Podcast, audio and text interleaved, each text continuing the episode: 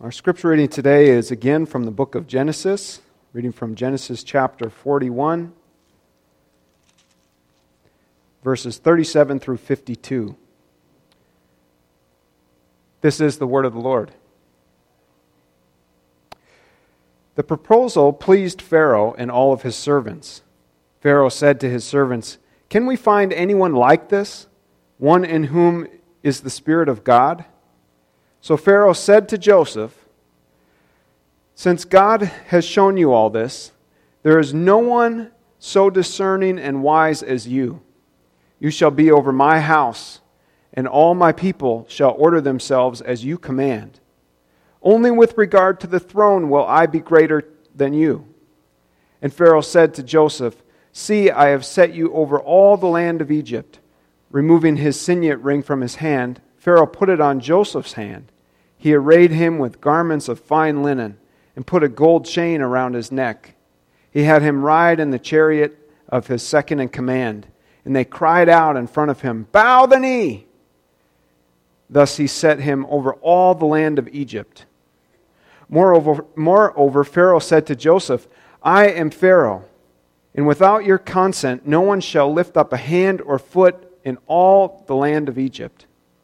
Pharaoh gave Joseph the name Zephanath, and, and he gave him As- Asenath, daughter of Potiphar, priest of On, as his wife. Thus Joseph gained authority over all the land of Egypt. Joseph was 30 years old when he entered the service of Pharaoh, king of Egypt. And Joseph went out from the presence of Pharaoh and went through all the land of Egypt. During the seven plenteous years, the earth produced abundantly. He gathered up all the food of the seven years when there was plenty in the land of Egypt and stored up food in the cities. He stored up in every city the food from the fields around it. So Joseph stored up grain in such abundance, like the sand of the sea, that he stopped measuring it because it was beyond measure. Before the years of famine came, Joseph had two sons, whom Asenath, daughter of Potiphar, priest of On, bore to him. Joseph named the firstborn Manasseh. For, he said, God has made me forget all my hardship and all my father's house. And the second he named Ephraim, for God has made me fruitful in the land of my misfortunes. This is the word of God for the people of God. Thanks be to God. Amen. So you find yourself in a season of disillusionment. Things have not turned out the way that you had hoped. Maybe the job is not going as well as you had thought. Maybe the cancer has returned. Maybe you feel like the country is going in a direction that you never imagined possible. Maybe because of all the complications of the last couple years, some relationships in your life are fractured.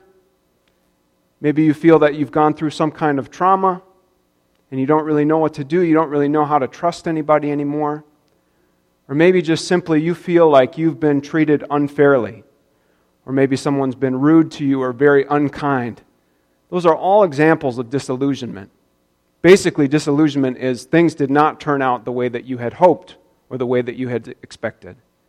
Have you ever experienced disillusionment before? Yeah, right? And most people find themselves in some form of disillusionment right now because of how dramatically things have changed over the last couple of years. So, disillusionment is always a part of life. It's always a part of life because we live in a fallen world. But right now, it's, it's been so exacerbated because of the things that have changed and have happened. So the question becomes what do you do now? What do you do? How do you respond? How do you move forward? Those are the questions that determine the outcomes of our lives, really. What do we do when things don't turn out the way that we had hoped? So, we talked a lot last week about Joseph experiencing some pretty intense disillusionment at the hands of his brothers. I mean, really intense feelings of betrayal and hatred towards, towards Joseph. And things started to get better, if you remember, because, do you remember? Because he kept, what? Do you remember? He kept showing up. Like he was sold into slavery twice, and he ends up in this home, and uh, he has a master, and he kept doing the small things that were asked of him, kept doing them really well, and his master could see that the Lord was with him, could see that the Lord was with him. And that made all the difference for Joseph. He kept showing up to do the little things that were asked of him. And he grew in responsibility. But then, more disillusionment. He's betrayed by his master's wife who tries to seduce him, and he, ends, he, he winds up in prison. When are things going to get better? He must have been wondering. That's more disillusionment. So now, now what is Joseph going to do? We can pull ourselves up by our bootstraps if we face disillusionment once. But what do we do when a similar thing happens again and we find ourselves saying, Why, God, is this happening to me? What do we do then? What would Joseph do now? Well, we see that uh, Joseph, in the face of more disillusionment, he was, he was committed to do what was asked of him within the prison.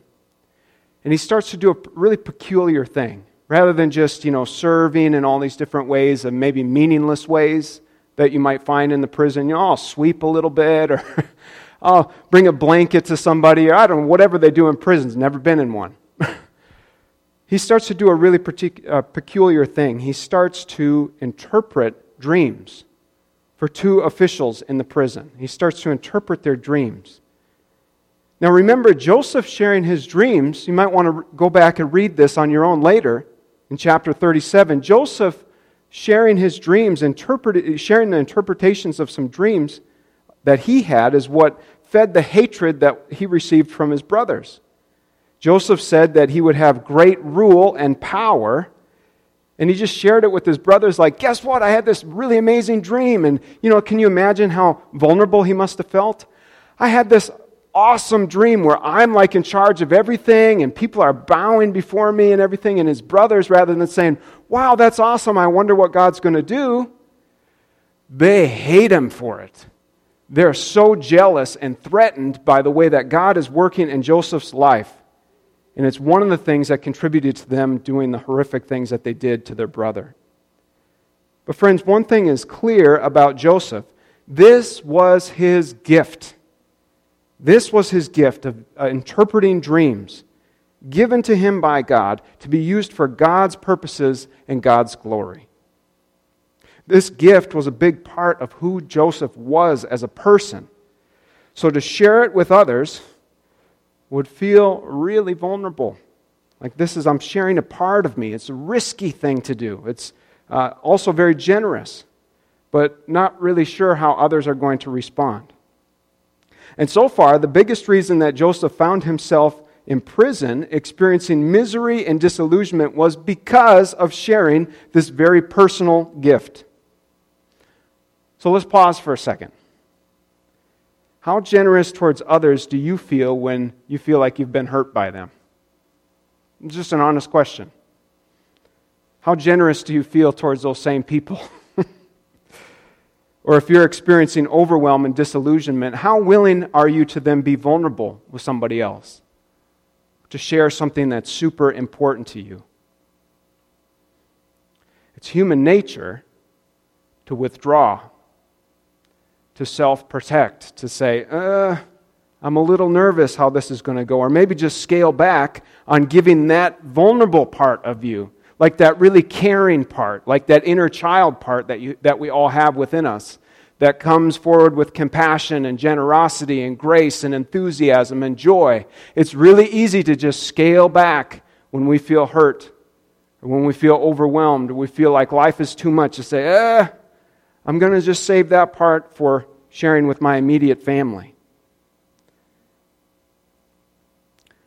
It's easy to scale back that vulnerable part of ourselves that we call our gift, where we really put ourselves out there, and at best, we feel taken for granted, or at worst, maybe rejected, treated unfairly.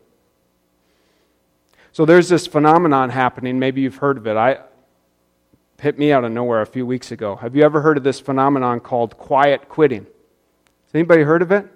No? Randy's shaking his head. Yeah, I think Natalie has. Randy, I think we talked about it in Bible study. That's how you heard about it. I couldn't believe this, okay? Uh, quiet quitting is basically, I didn't do a lot of research on this, okay, but it's basically doing only the bare minimum that's asked of you. It's just like, well, I'm going to do just the little things. I'm going to sweep in the prison. I'm going to bring a blanket to someone when asked, but I'm never going to share my dream. I'm never going to share this gift that I have. That's what the quiet quitting sounds like to me. It's just saying, I'm going to do the bare minimum of what's asked of me. I'm going to show up in church. This is just an example, okay? I'm not, it's not real. I'm going to show up in church, but I'm not going to be vulnerable. I'm not going to share that piece of my heart that, you know, I'm really actually scared of other people taking advantage of or hurting. I'm not going to share that part. I'm going to go to work and I'm going to do just the bare minimum of what's asked for me. I'm, I'm there. I'm there for eight hours, but not putting my heart in it. No way, I did that. I was taken for granted. I was mistreated. I wasn't given the raise that I thought I should have gotten. Maybe I was fired. Well, I'm not going to give my heart to the next thing that I'm a part of. Maybe you don't relate to any of these examples, but can you relate to this human part of us? This human part of us that when we feel a little bit wounded, we just pull back. And it's really hard then to take that step forward in vulnerability. I don't know. I experience that regularly. Friends, when we look to Joseph in this story, he could have been really justified in quiet quitting. I wouldn't have blamed him. Okay, I'm not sharing this gift anymore. He says, I am done sharing this gift. Too risky, too much rejection, too much pain, too much heartache, not doing it. And it was especially risky to interpret Pharaoh's dreams. I mean, that's where he ends up. He's interpreting Pharaoh's dreams. It seems to me that Joseph had a clear understanding that his gift wasn't just his, it was also God's. It was given to him by God.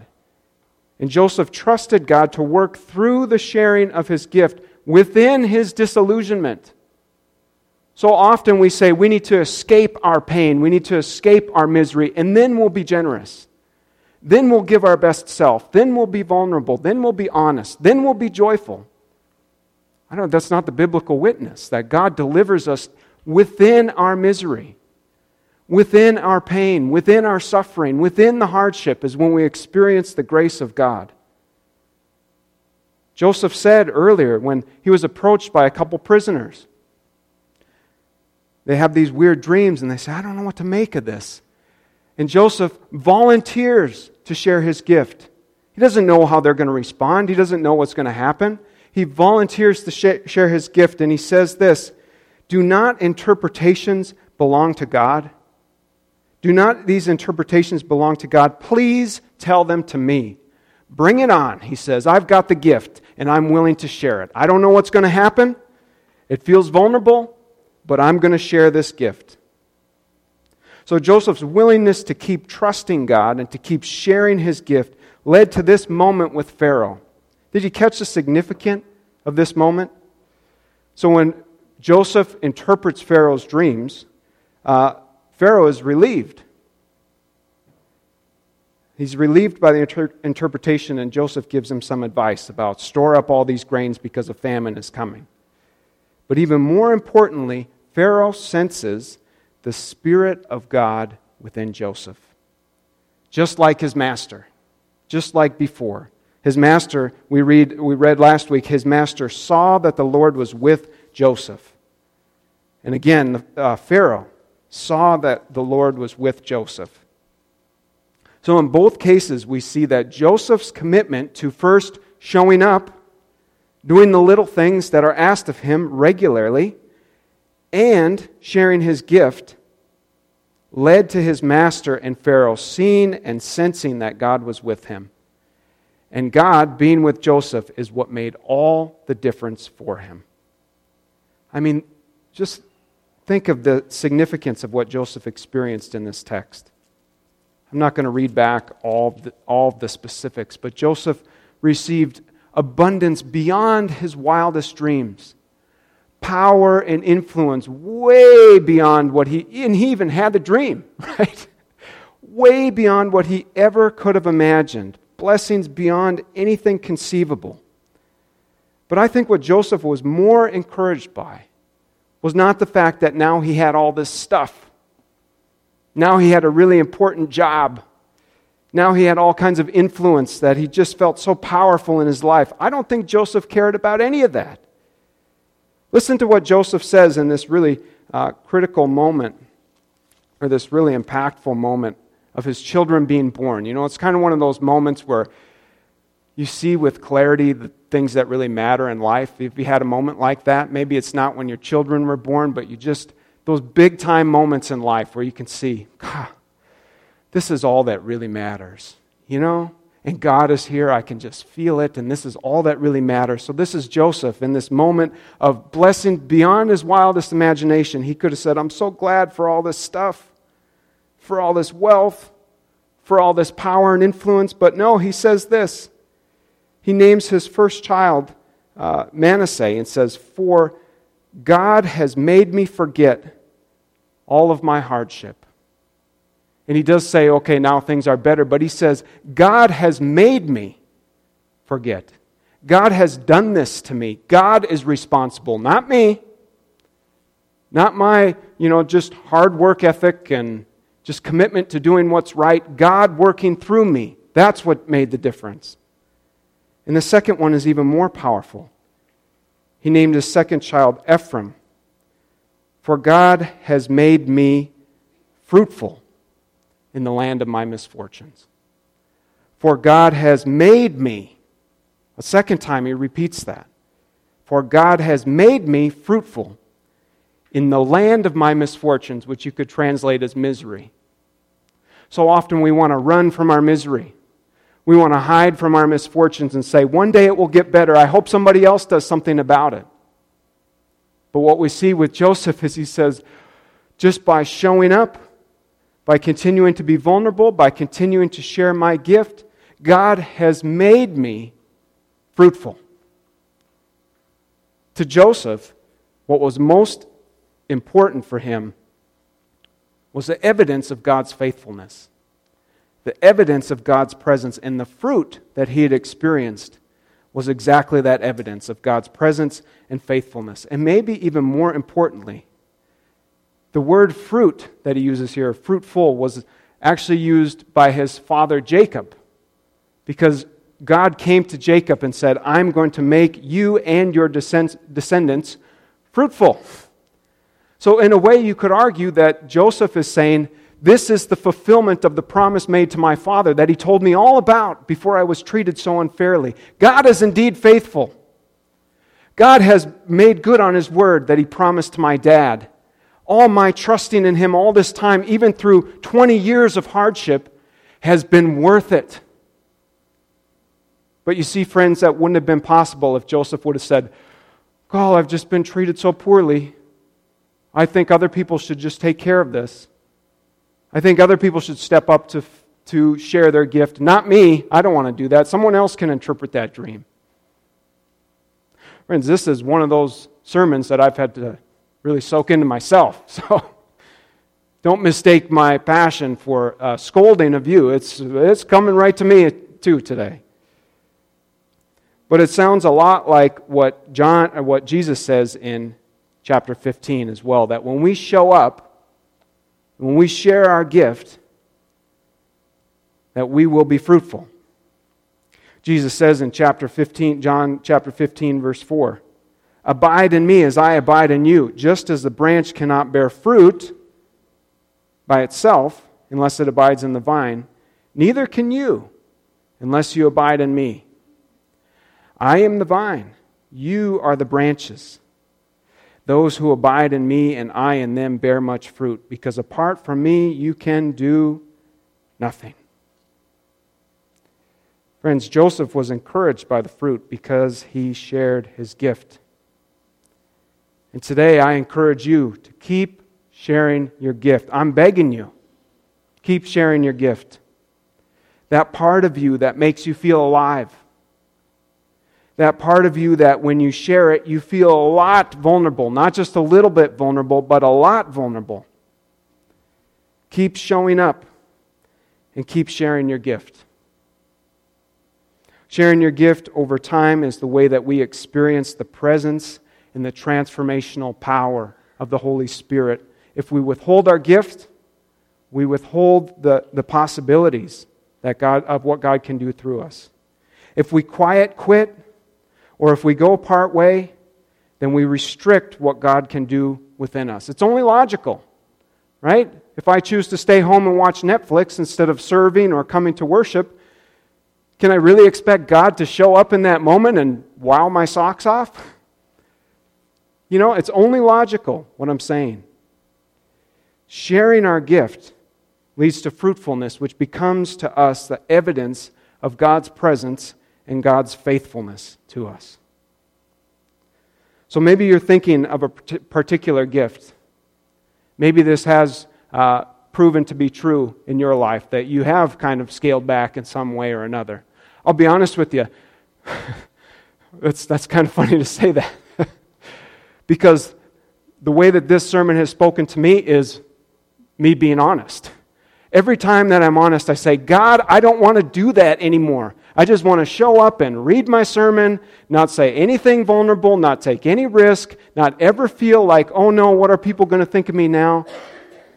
And then God tells me, no, that's your gift, man. I said, well, I don't, I don't really like it. it does not feel good to share it. And I can learn to maybe share that gift in a little bit softer way, right? I can use how to uh, I can learn how to use that powerful gift that God has given me in a way that will connect in a better way to your heart. But I don't want to stop what God is going to do here in this space because of my fear of being hurt. Or fear, this is the, the biggest thing for me, is the fear of being rejected. If I share something in a really passionate way or something that I feel is really near and dear to my heart, and you fall asleep or have a grumpy look on your face, like, that's really hard. Me, I'd like to take a step back from that. But the biblical witness, friends, is that when we share our gift, we're the ones who are blessed because then we see the fruit that comes in oftentimes unexpected ways, and we say, God, who am I to stand in your way? Who am I to say no to the call that you've placed on my life? So maybe you're thinking of a particular gift, and maybe you're not. You might be saying, uh, Well, I don't really know what my gift is anymore. And, and it's true, gifts change over time, right? But you can offer the gift of service. You can offer the gift of talents. You can just offer the gift of your presence, of being here. You can always offer the gift of heartfelt prayer, heartfelt, spirit led generosity and compassion and encouragement. I just heard a story of an elderly couple that was encouraging their neighbor who was going off to serve a church way out in Montana. They're stay home a lot, but they were able to find a way to share their heart with somebody else, to share their gift. So maybe you can think of a particular gift, but maybe you can't.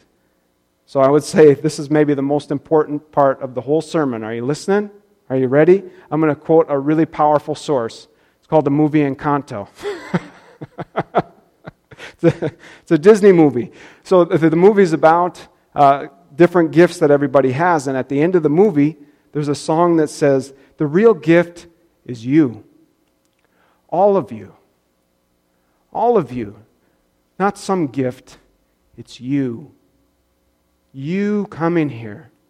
You opening your heart, most importantly to God and to one another. That's the gift that each of us can give, so long as we're breathing, so long as we're able to be here, or even if we're not able to be here. The real gift is you.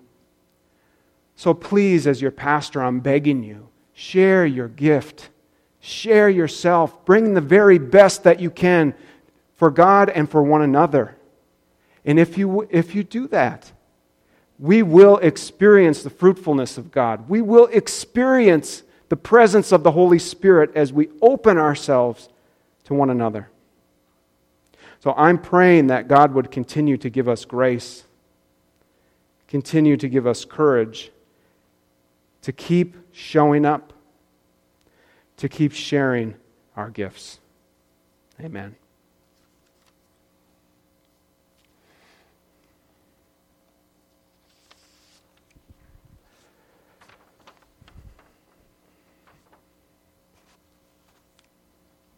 Let's take. Uh,